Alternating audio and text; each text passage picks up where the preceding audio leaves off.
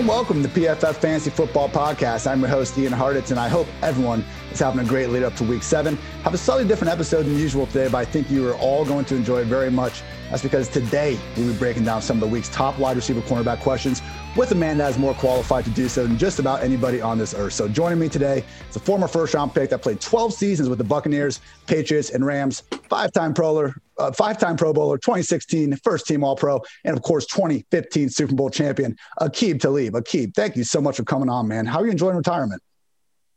I'm I'm loving it, man. I'm I'm spending a bunch of time with my kids, so that was that was a, a big part of this retirement, man. Spend some time with the fam, so uh, I can't complain.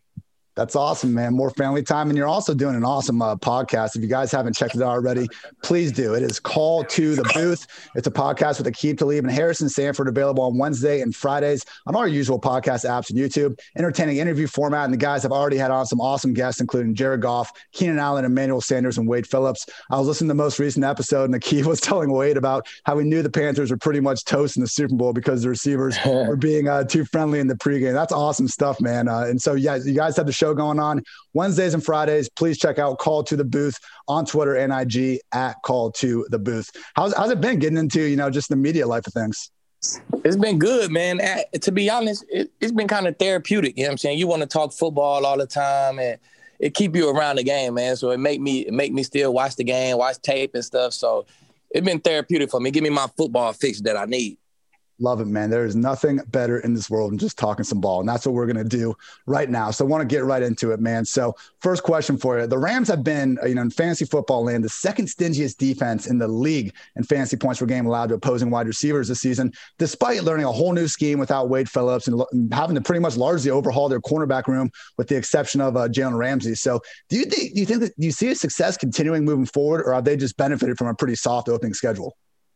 Uh, I think they're gonna be okay. I think they're gonna be okay, man. Cause uh, them them other two corners you're talking about, I was in a room with those guys. That's Troy Hill and my dog Darious, and them probably two of the best moving corners who I ever been in a room with, man. Them guys got crazy, crazy movement. You know what I'm saying? And then I think as the year just go on, they gonna be more comfortable and they gonna, you know, that's this their first game reps real. Troy played a little bit last year, but this they this they real real starting corner game reps, man. So I think as the year go on, them two guys get better, and uh, they they the last game I don't know if they I don't know if that defense was even that bad, man. It's it was a bunch of underneath stuff, a bunch of runs. They didn't they didn't really stop the run. That's what it was. But uh, as far as that pass game go, I don't think they was that bad, man. He missed a tackle on Kittles, and they got out of there. Besides that, yeah two little passes, covered three in the middle of that field, man. And uh, it was 21 nothing. Next time you look up, it was 21 nothing with a whole bunch of underneath routes and run game. You know what I'm saying? So I think they'll be fine, man. They got a tough ass schedule coming up though. It's uh some big dogs on the schedule, man. 10 games left. I like them to go about six and four though.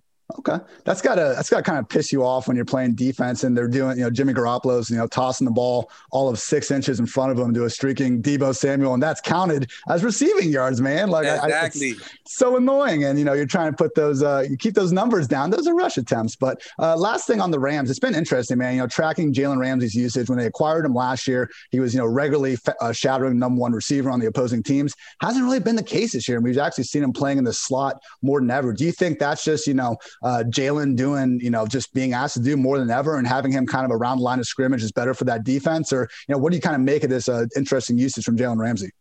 Man, it's that uh it's that Fangio defense. You know, uh D coordinator came from came from uh the Bears, Fangio, the Broncos. so uh you know, it's a lot of keep things in front of you, and, and we're gonna stand on not giving up a big play, man. So they play a lot of cover three. It's a lot more zone than what what what Jalen is accustomed to. So I mean, I think you kind of you don't almost waste them, but but teams could go away from them easier when you just playing zone. You put them in cover three over there. So I think they put him inside to get him get him around the action a little bit more. Man, he's a hell of a tackler, and he got great instincts, man. So I think they put him inside so he could play in this cover three type system. Sometimes they make it look like three, and they match them. They match it up a little bit, mm. so they could still use his man coverage skills inside and at the same time, man, he, he's in, in more of the action when they play zone. So I think I think they just wanted to get him get him more action.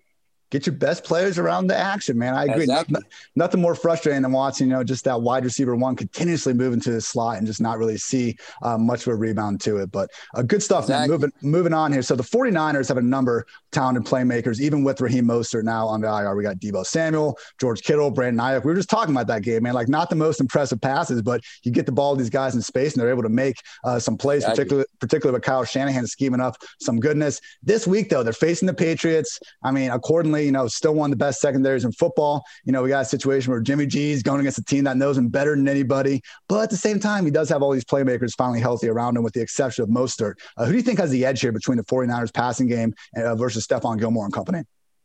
Man, I think that 49ers pass game is is is what we just talked about a minute ago. It's it's creativity, man. It's it's Shanahan finding ways to get these guys the ball and letting them run.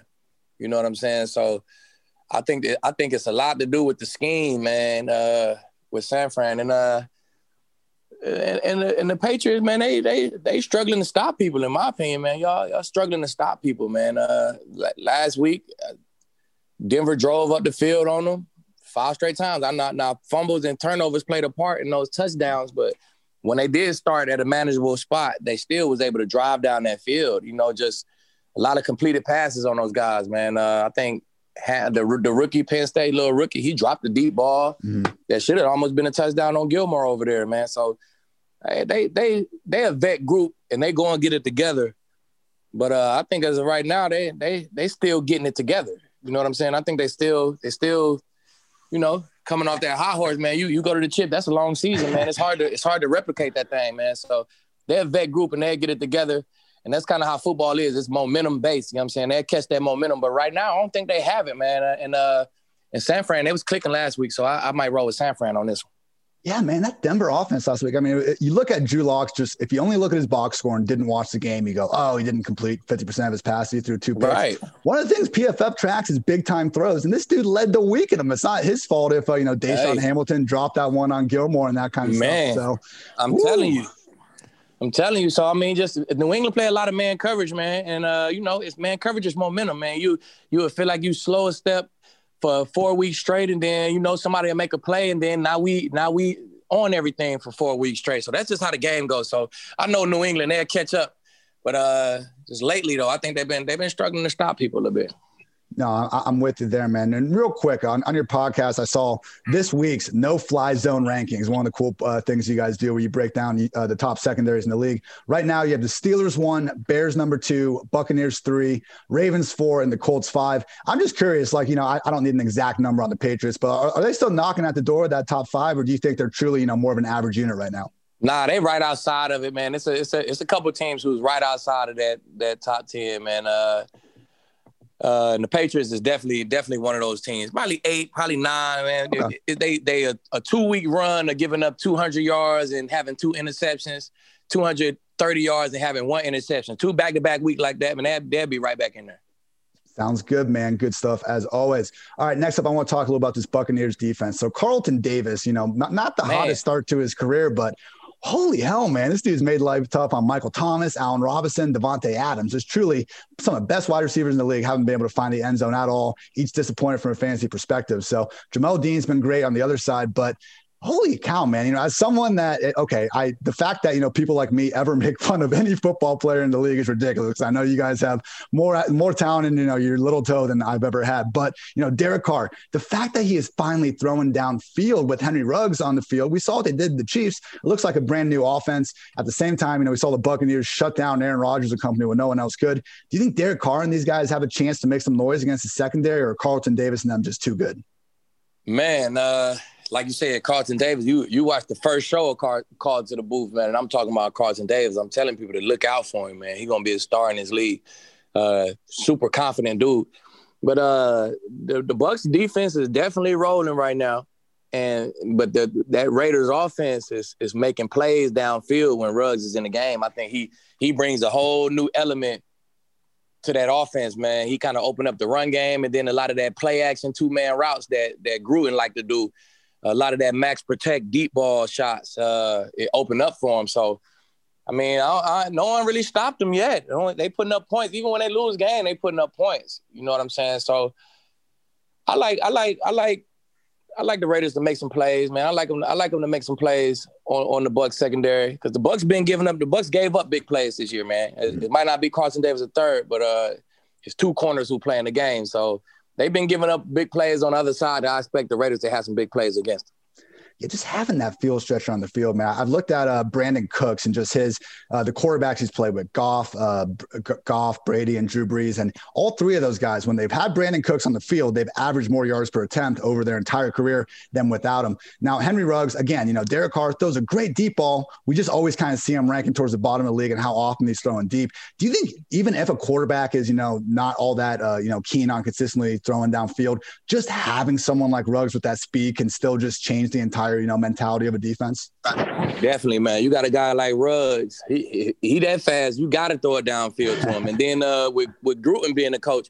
you know Gruden. That's that's his motto. He want to run the ball, run the ball, and then he want to max protect and take some shots. So I think Gruden help him help him uh, get out of that. I don't throw the ball downfield as well. You know what I'm saying? Gruden got a lot to do with that as well. Hundred percent, man. I know a lot of people were kind of wondering what Gruden would bring to the table, being out of the league for so long. But you know, every time that all twenty-two comes out on Tuesday, you're always seeing just some awesome uh, route combinations uh, that, that, he's able to get out there. So, all right, next matchup I want to talk about, man. So the Bills are playing the Jets, who figured to you know continue to flow the majority of their passing game through Jamison Crowder. I mean, the man leads the NFL in targets per game right now, and you know we are talking about Carlton Davis being one of the best cornerbacks. I, am assuming you'd also put Tre'Davious White uh, in that category. But the thing with Tre'Davious, he's only spent 30 total snaps this season either in the box or in the slot. You know, we mentioned this before, uh, just about kind of getting Ramsey more in the slot. Could you try to explain in general why coaches are so hesitant to try to move their number one corner inside to kind of counter the offense, doing the same thing with their number one wide receiver? Uh, I that's a whole nother position, man. You asking the guy to to that's like asking a, a, left tackle to go play guard real quick. You know what I'm saying? It's just a whole nother position. It's it's different routes you get. It's different different type of guys you guard. Now you're involved in a run fit. So playing inside, man, it's not as it's not just as easy as going in there and playing man coverage. Now, if you go inside, what if we call cover three or something? What if we call one of our fire zones, one of our blitzes? And yo guy, you following a guy, and now he go inside. Now you go inside. Now you got a zone drop you have to do. So it's it's it's more to it, man. It's it's it's more to it. And uh, that nickel corner, man, is a is a is his it, it's his own position. You know what I'm saying? Well, you play with maybe the single best nickel corner of the past decade and Chris Harris, man. Definitely. Can't wait to see him uh, get healthy again. So, I mean, all right, well, you guys had the no fly zone. So, obviously, anyone's lining up over Chris Harris, they got their own world of problems. I guess it's just, you know, I remember I was at a, you know, Bears Cowboys game last year and just three straight plays. They put Allen Robinson in the slot and just kept throwing to him against Jaylon freaking Smith, who, hey, you know, whatever you think about as a linebacker, that's fine, but he shouldn't be guarding Allen Robinson, man. I just shouldn't wish, be guarding uh, Allen Robinson. yeah, all. that's all. So, you got Chris Harris there, man. Absolutely. But otherwise, I don't know. Maybe, maybe put your best guy in their guy.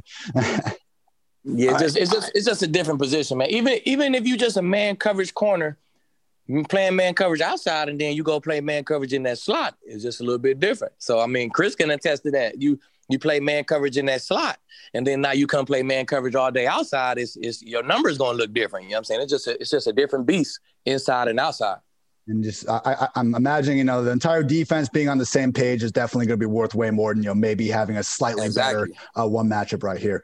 All right, man. We'll talk about the Cardinals here uh, for a second. Budda Baker, oh my goodness, man, all over the field on Monday yeah, night yeah. making plays. Cardinals just suffocated this Cowboys offense. I think a lot of people, you know, uh, they weren't expecting Dak like Andy Dalton to play like Dak, but you know they lost Chandler Jones and they even didn't seem to uh, miss a step. So up next, entirely different level of boss. You know, with Russell Wilson and the Seahawks. Do you think uh, you know these veteran corners, Patrick Peterson, Dre Kirkpatrick, can they do anything to slow down DK Metcalf and Tyler Lockett?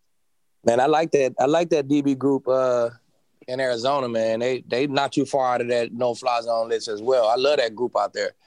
But uh, Russell Wilson, them, they just that's a, that's a different beast, man. They looking like the best team in the league to me. And this and this part what what Russell does, he extend them plays and he got two guys who on who who's on perfectly on the same pages, and they know to keep moving. They know if they high, they come low. If they low, they come high. They know where to go once he starts scrambling. So uh, I don't know. I don't know if they're gonna be able to stop those guys. I expect them to make some plays, but I think I think Seattle. I think Seattle going coming off two weeks to get ready for these guys. I like Seattle to win that matchup and make a lot of plays. So I'm, I'm not sure what you know the Cardinals' game plan is going to be. They've only really had Patrick Peterson, uh, shadow Terry McLaurin back in week two. Didn't go all that right. well, but last year, man, exactly. Peterson goose egg Metcalf, and it was later in the season. I don't think they were taking a bunch of shots to it. But do you think, like, as awesome as DK Metcalf has been this year, could like a bigger body, you know, more physical corner like Patrick Peterson maybe be his quote unquote kryptonite? I don't. I don't think so, man. I, I think. I think DK is looking like the best receiver in the league to me this year. He's looking like a modern, a modern day uh, Megatron. And, and and the one knock, I was like, I don't know if he got ball skill. I don't know if he's gonna go up and catch a ball. Then you see last, not last week, the week before, fourth down or third down or whatever, Russell threw it up and he went up and got it like Megatron. You know what I'm saying? So uh, if he doing that, he he run four three. He's not soft man, he he's looking like the best in the league, man. I don't know if a big body, definitely not a small body, but it's it's going to take somebody. I see Gilmore is a bigger body. Gilmore my size. I mean, and Gilmore struggled with the speed. You could see it was the size and the speed that kind of gave Gil some problems, man. So, and he the best big corner in the league, in my opinion, right now. Him and Ramsey. So, and Tre'Davious White.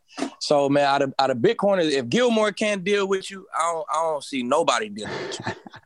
I agree, man. Yeah, it's you know so much got said about Metcalf's three cone drill and this or that, and his you know ability to change direction. But it seems like you still actually see awesome routes out of the guy, probably because cornerbacks are so concerned they have to respect that physicality and the speed that you were mentioning was giving Gilmore just all sorts of trouble.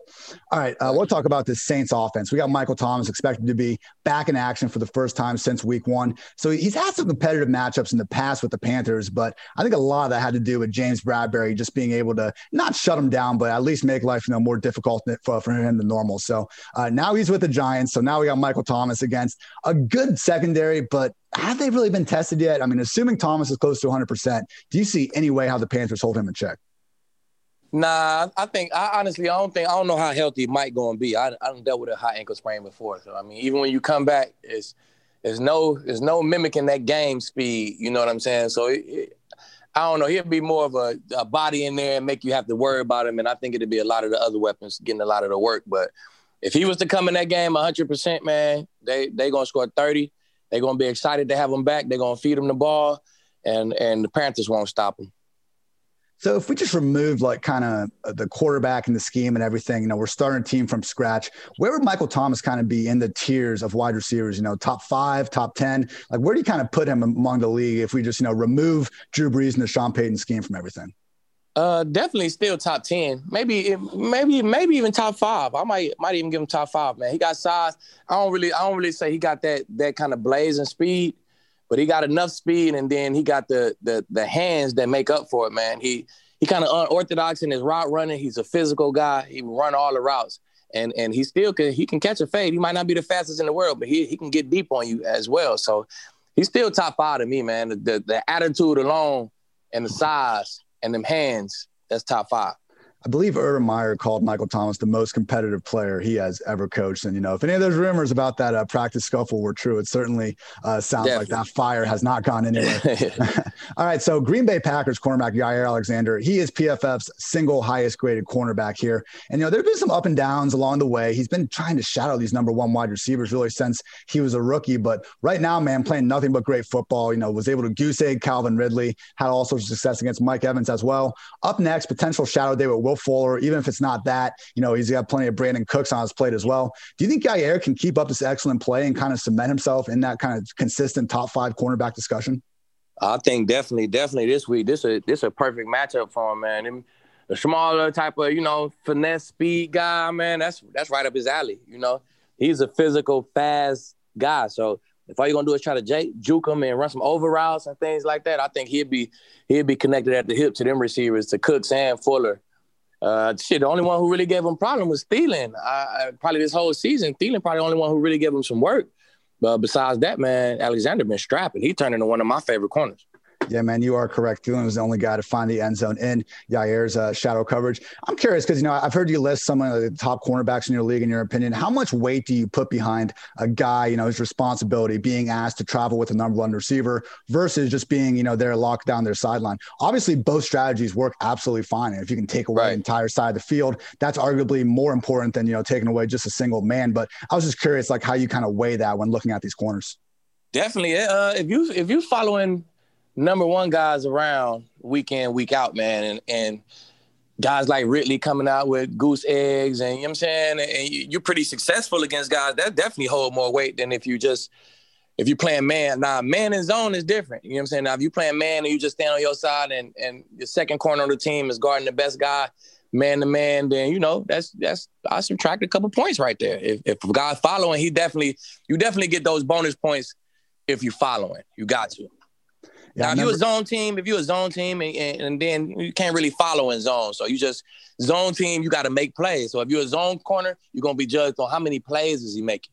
If you're a man corner, you're gonna be judged on if you're following number one guys and how many plays are guys not making against you makes a lot of sense, man. When you have your back to the ball like that, man, yeah, definitely going to be way harder to jump any sort of route combination. I remember uh, Dez Bryant, you know, kind of being vocal with his, uh, you know, kind of mid 2010s feud with uh, Janoris Jenkins and getting shut down and saying, no, look, everyone. I mean, I was, he had safety help the whole game. He had this, he had right. that. So yeah, when you do see someone, you know, like Gilmore, just completely wipe away, you know, this number one guy week after week, other than Metcalf, uh, it truly is incredible. All right, man. Exactly. Last last one, then I will get you out of here. Thank you again for all the time, brother. But so Patrick Mahomes and the Chiefs take on a Broncos defense that I can't believe they're still playing this well, man, because they've dealt with key injuries just all season, you know, even the preseason with uh, Von Miller. Yet they still rank 11th in points against. And they managed to hold Cam Newton and company in just 288 total yards in week six. We've seen Mahomes look human for stretches this season. Do you think the Broncos have, you know, still have the sort of, you know, personnel on defense to keep things close? Because right now,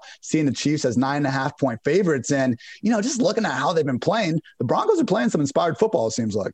They is. They playing some good defense, man. They uh surprising me. Did like you said, dealing with all the in, in, injuries and things like that. They they surprised me, man. I, I, mean, you look at their yards. I don't think they they might not be up there in yards per game and passing yards per game and things like that. But guys not scoring too many points from them, and that's what's important. So, but we are talking about the Chiefs here. We are talking about Patrick Mahomes, and uh, I think it's time. I think it's time that the that the Broncos. This this the game they're gonna give up the get they're gonna give up the you know they're gonna give it up this week, man. I think I think Mahomes Mahomes play good against zone. It's, it's a lot of zone coverage uh, that the Broncos play, and he plays he plays good against zone. He uh he got the he got the weapons that could work the middle of the field. He can always he can always test you deep. Deep cover three zones can always turn the man to man coverage 30, 40 yards downfield. So he always got Tyreek Hill and Hardman to test you deep. And uh, and I think they they kind of got a chip on their shoulder as well, man. They won last week, but you know they, they probably didn't play the way they wanted to play on offense. They scored like 20 points or something like that. So you don't see the you don't see in the week before that they didn't they didn't play as well either. So you know, you just don't see the Chiefs repeat 15 and 19 and 20 point performances, man. It's a 30 point game coming soon. I, I think it'll be against these Broncos.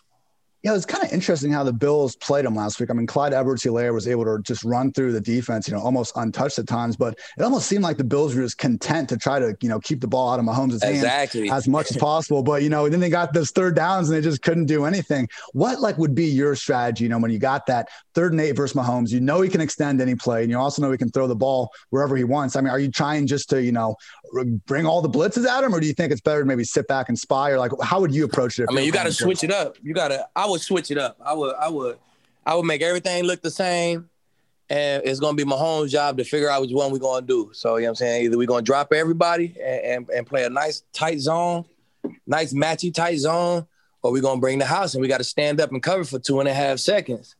So they just got to look the same, man. You gotta, you gotta try to, you gotta try to. You can't just line up and just whoop on them physically, man. So you got to try to outsmart those guys, and uh, guys got to win one-on-one matchups got to win when it comes down to it, man, especially on the money down, as we like to call it. So that's going to do it, Keep. Thank you again so much for the time, man. Everyone out there, please go check out, again, at Call to the Booth on Twitter, Instagram, podcast, Call to the Booth, Spotify, iTunes, YouTube, everything there. Make sure, you know, you're following Aqib Talib 21 on Twitter, as always. Any final thoughts, man? Hey, I appreciate you having me on, man. I got to get y'all guys to come on my show, man. We could talk some grading systems and some more stuff. You know, I like PFF. You know, I rock with y'all, man. Anytime, man. And we love you over here, dude. So thank you again for the time. You, thank you all at home for listening to the PFF Fantasy Football Podcast. I'm Ian Hartitz. He's Aqib Talib. Until next time, take care, everybody.